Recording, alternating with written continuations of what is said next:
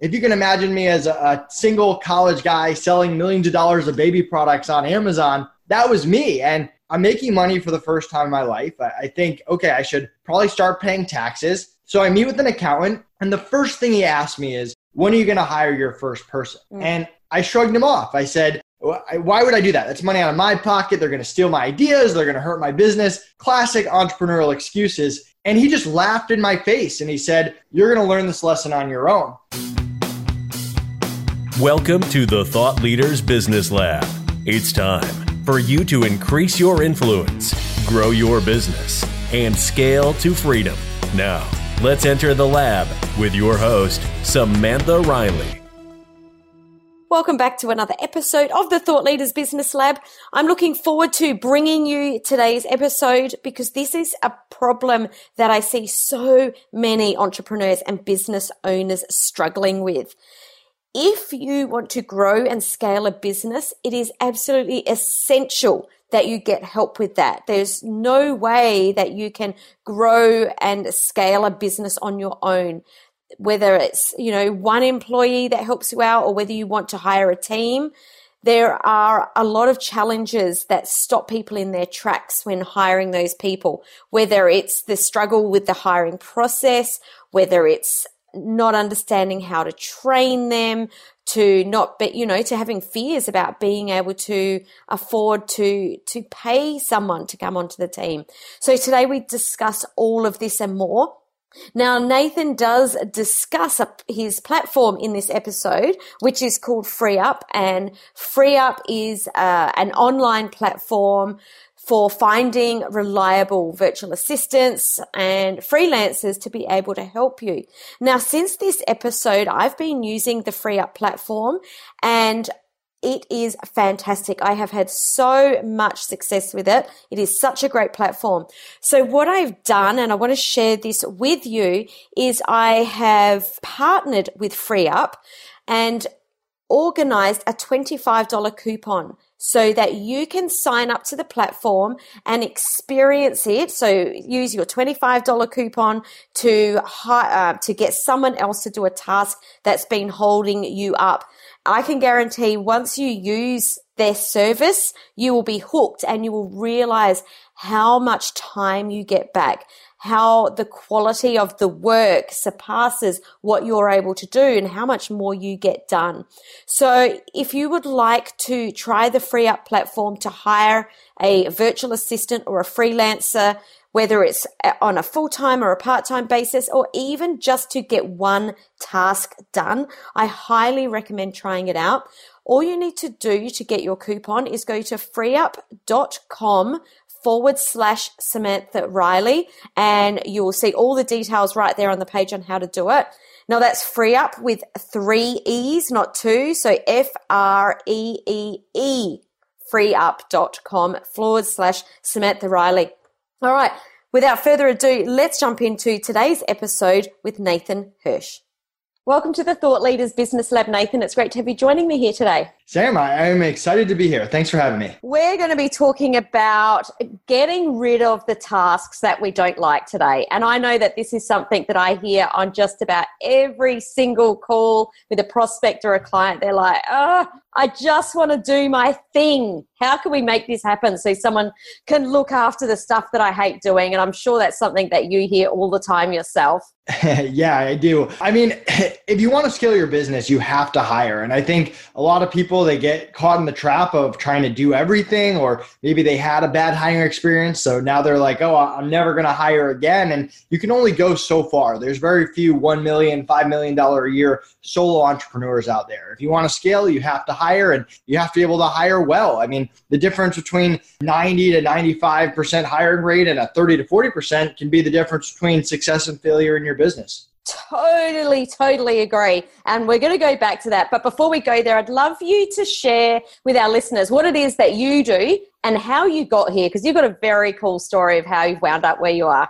Yeah, so my parents were both teachers growing up, and I always grew up with the mentality that I would go to school, get a, a real job after college, work for 30 years, retire, and that was going to be my life. And when I had these summer jobs, these summer internships, I was working 40 to 50 hours every week, learned a lot about sales and marketing and managing people. But I also learned that I just hated working for other people. And when I got to college, I kind of looked at it as a ticking clock. I had mm. four years to create a business. And if I didn't, I was going to go into the real world and, and be miserable for the rest of my life. So I started hustling. I started buying and selling textbooks, using that summer job money, competing with my school bookstore, created a little referral program. And before I knew it, I had lines out the door of people trying to sell me their books to the point where I actually got a cease and desist letter from my college telling me to knock it off. So wow.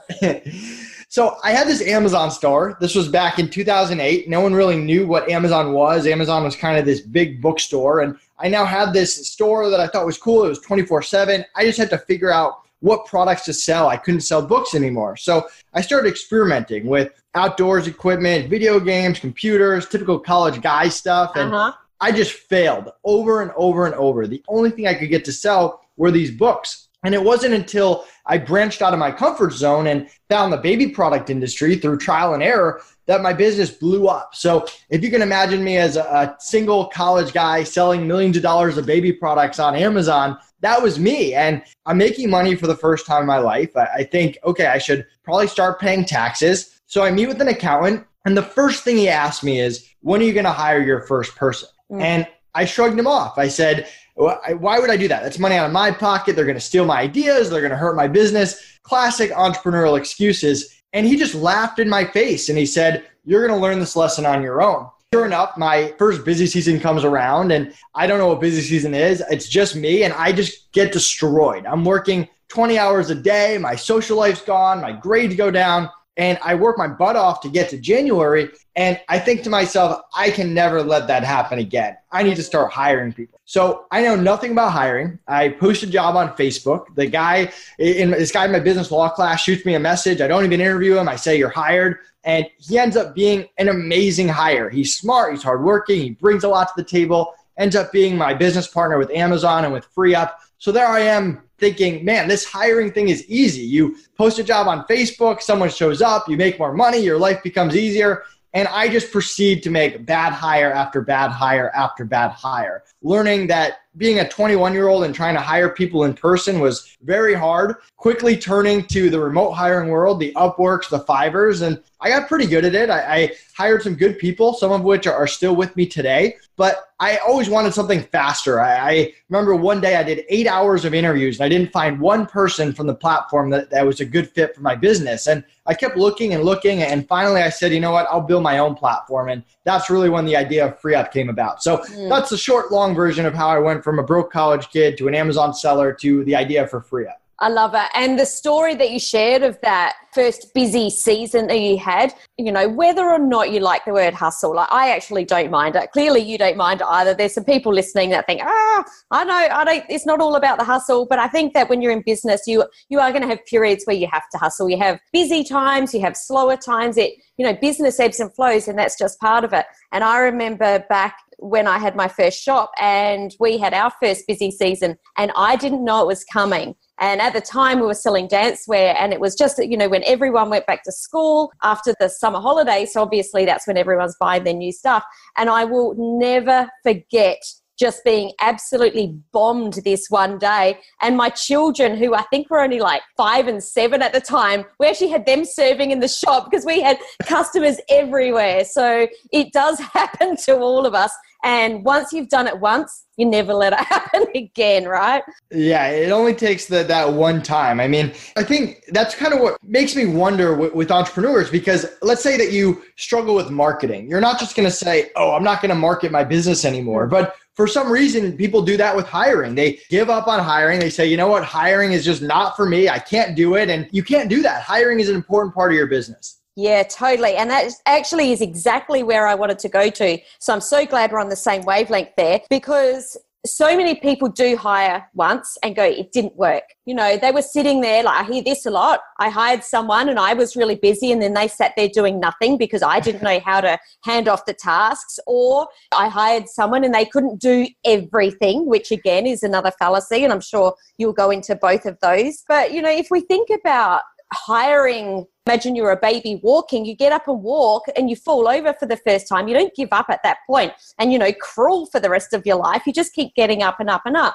but you learn different things. And as you say this is really important in the hiring process because all my clients will be like oh here sam goes again. But i'm constantly saying if you can climb a mountain on your own it's not a very big mountain. And if you don't have staff, you can't grow your business to where it wants to grow. So, I guess what's the first tip that you can give to people to think about when they before they even start hiring they, they know they need to hire someone. What has to happen before they even do that first hire? Yeah so first of all no one has a 100% hiring record right? I don't you don't. Nah. it doesn't exist. Yeah. And the goal is to get higher and higher. I mean i used to have 50% turnover now it's less than 5% so you do get better you do focus on what you can control. There, there's so many things out there that you can't control from someone's personal issues to human error to someone getting another job or dropping you, whatever it is. Focus on what you can control. And what you can control is your systems, your processes, your hiring mentality. So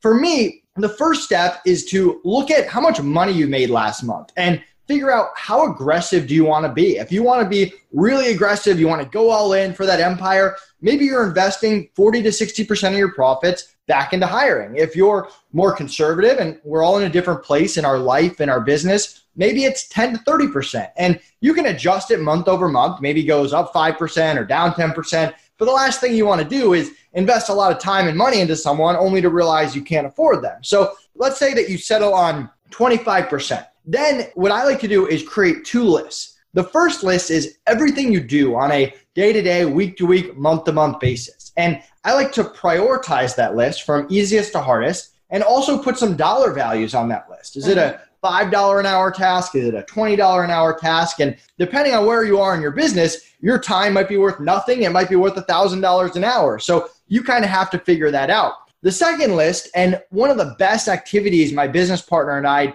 did back in the day, was we sat down and we said, You're bad at this. And we did that for an hour. And mm. it hurt a little bit. But at the end, we realized, okay, we complement each other very well. But there's also all these things that neither of us are good at, but we're doing them every single week, every single month. So create that list of weaknesses. The average entrepreneur only has one to three core competencies. Outside of those core competencies, you need to um, hire people to turn those weaknesses into strengths. So that's really my second step after you establish the budget. Figure out the list of how to get your hours back, the day to day stuff, the stuff you have systems and processes for, and the, your weaknesses, and things that you want to turn into strengths that you're not good at. And that gives you a great starting point to start hiring. Yeah. No, I've actually skipped a step as we were going into this. I thought, oh, yeah, good one, Sam. You've skipped it. What are the key things that we would notice in our business before we would even think about hiring someone? Because some people don't even see these gaps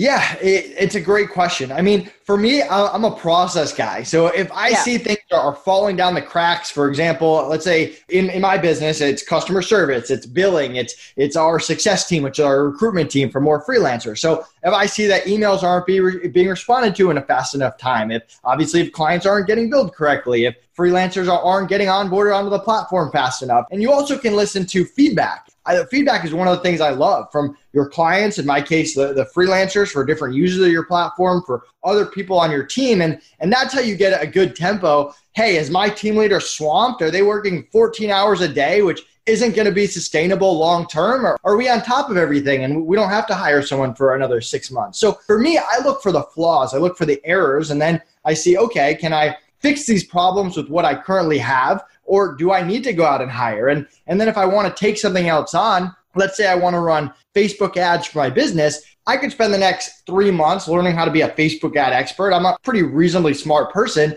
but is that a good use of my time? I can't do that for every single part of my business. So at some point, you need to go about and hire someone that already has that skill to come in and execute it at a high level. Got a great question for you there Facebook ads. That's something that I find a lot of people want to outsource. I'd love to know your take on this. Do you believe that if you have no idea how to do Facebook ads, that you should just outsource that straight up? Or do you think that you need to have some sort of idea so that you can at least hand that task off in a way that the freelancer understands and in a way that you can check to make sure that the job's being done exactly the way you want it to be done? Yeah, great question.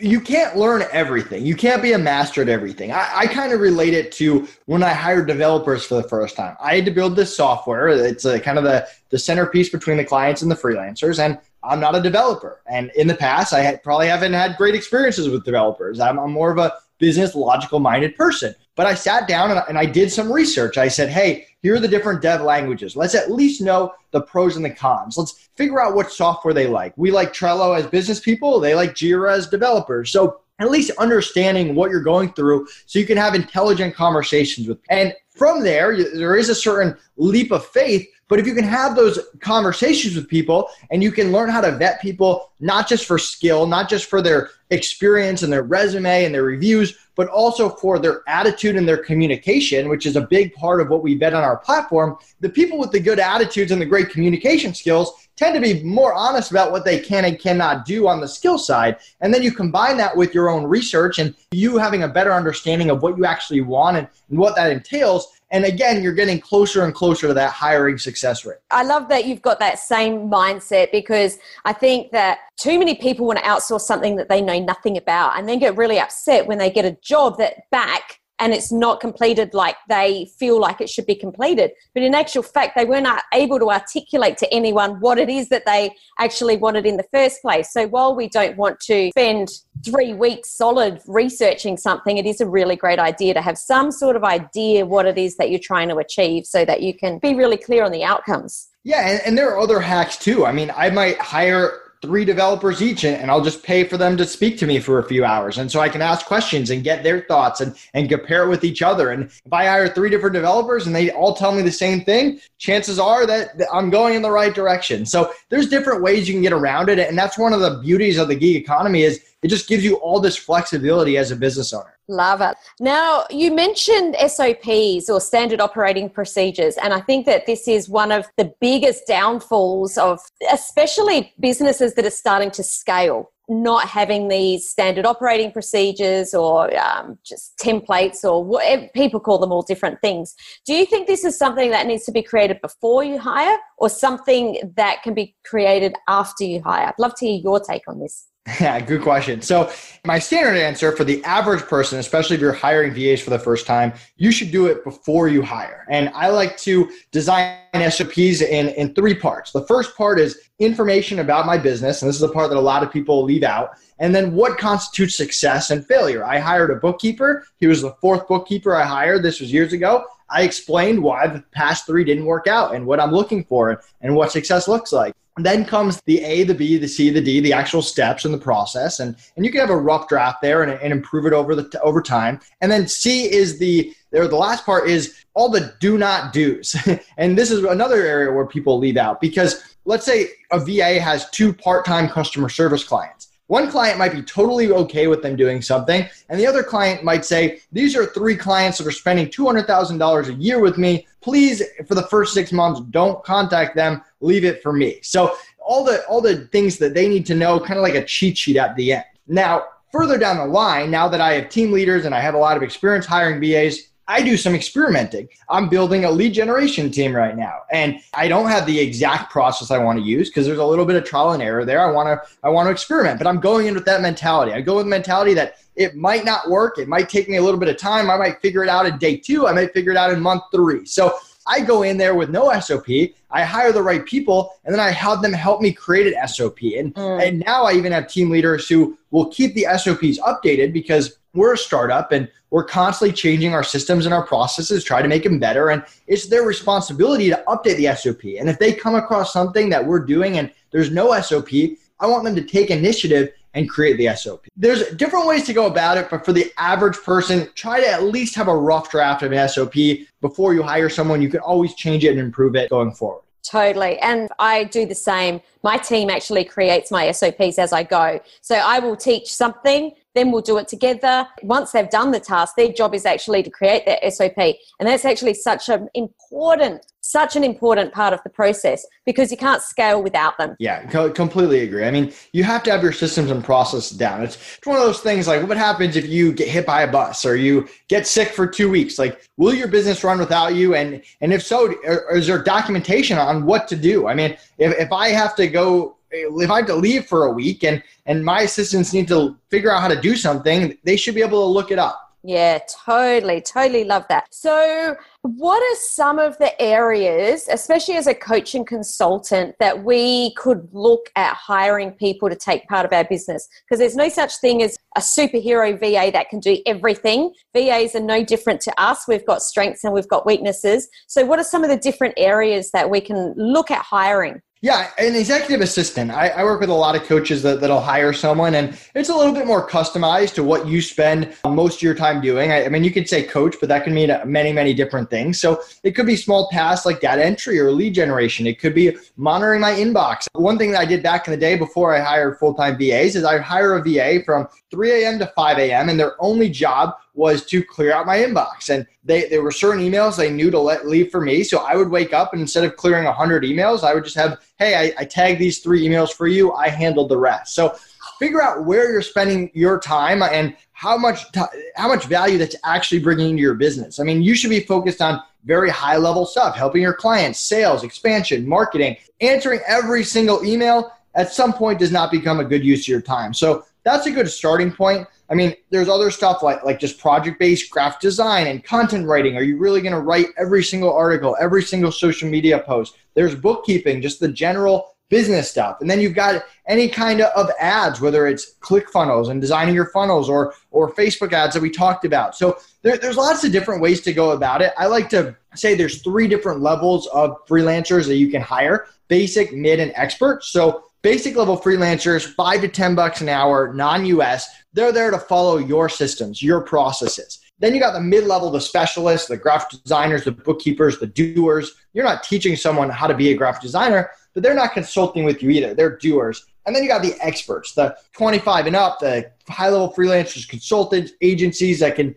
bring their own strategy to the table. They can project manage, they can execute high level game plans. So you need to kind of figure out where are you at in your business. Are you stuck in the day to day operations? Are, are projects building up, or do you need someone to bring the strategy to the table? Mm, totally. And with that, you you've got your your mid, and your expert. Do you think that there's any benefit to hiring people? Because we talk virtual and we automatically think overseas. Is there times that you would hire virtually but within your local area? Because, you know, some people have that fear of hiring people overseas. I personally don't do that. Uh, could you do it? Of course. I mean, for me, I, I kind of look at, at the risk. I mean, there's always going to be a risk. Even if you hire your best friend to sit right next to you, there's always a chance they do something stupid or, or jeopardize your business in some way. But I can only speak for my platform. It's it's so hard to get onto our platform. I mean, we accept one out of every hundred people that apply. So once they're in, they care a lot more about staying in and making sure you're taken care of and you're happy and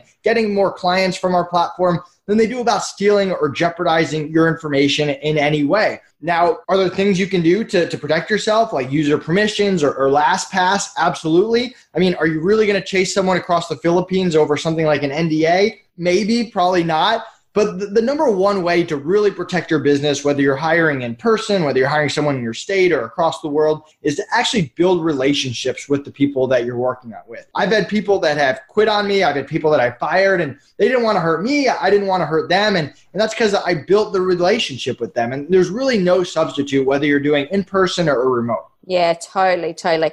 Now, you said before we started recording, you've got a five step hiring process that you can share with us. I think that'd be super helpful to help people. Yeah, so I kind of mentioned part of it. We got setting your budget. Budget, we got yep. The first step, which is, or the first step after the budget, which is identifying the tasks to take off your plate, the two lists. Then we've got the identifying what your perfect person looks like. So for that? Are, are they in person? Are they remote? Is it 20 hours a week? Is it part time? What's the budget? What's the skill set? Knowing yourself is a good thing to have here. I mean, even the best freelancer in the world aren't the best fit for every single client out there. So, understanding what type of people you work with, do you work with better with people that are fast and direct or warm and fuzzy? Figuring that out The next step is our interview process. So I like to say that you interview for skill, attitude, and communication, kind of that trifecta where skill you care a lot more about people being honest about what they can and cannot do and, and, priced accordingly than just having everyone be a 10 out of 10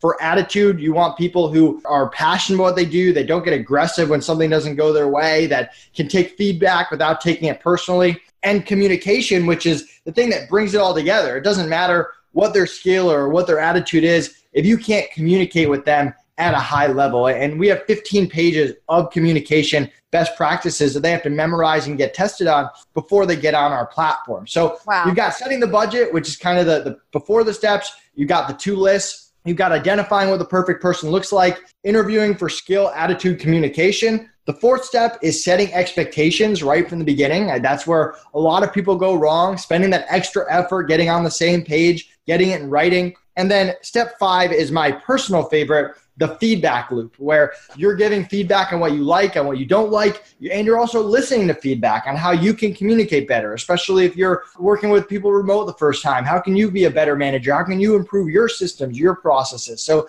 that's really my five step process that i go and certainly working with people virtually takes you as a business owner to a whole new level to realize how much more you need to really pay attention to the gaps that you necessarily didn't have when you had someone standing right right next to you. Now, you keep mentioning the platform. Can you explain what it is that you're referring to there? Yeah, so the FreeeUp Marketplace, we get thousands of applicants every week, virtual assistants, freelancers, and agencies from all over the world. We vet them for skill, attitude, and communication, like I mentioned before. The top 1% get on our platform, and then you get fast access to them whenever you need them. It's free to sign up. There's no monthly fee, no minimums, no obligation. It's in our best interest to get you people you actually like that help you grow your business. So you just create a free account. Whenever you want someone, you click request a freelancer, tell us what you're looking for. It'll ask some questions to make it easy. We'll introduce someone within a business day. We normally send one person by default. Most people come to us because they don't want to meet 20 people. But if you say, uh-huh. send me three, send me five, we're, we're happy to do it.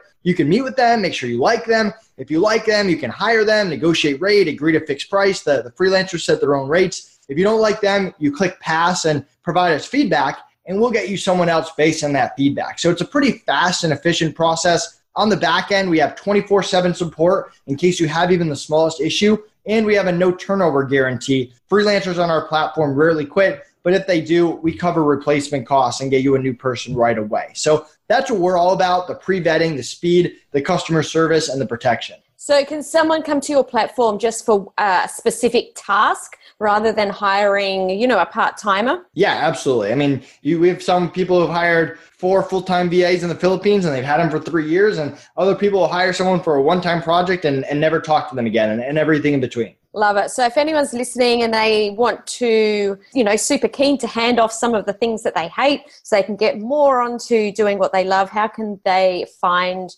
more about FreeeUp? Yeah, go to freeeup.com with three E's. You can create a free account, mention this podcast for a $25 credit to try us out. You can check out the FreeeUp blog, the FreeeUp YouTube channel. We post a lot of great content. We also have our own podcast called the Outsourcing and Scaling Show. So we're all about helping you scale your business and giving you fast talent to be able to do it. Love it. And of course, we'll pop all those links in the show notes. So if you just head onto the show notes page, you'll be able to click straight through. Nathan, thank you so much for joining me today and talking about something that I'm really passionate about this. I think that as business owners, we can't grow to you know the the great goals that we have without a team to support us so thanks for sharing everything and uh, your knowledge that you shared with us today yeah thanks so much for having me discover how to grow and scale your thought leaders business check out SamanthaRiley.global.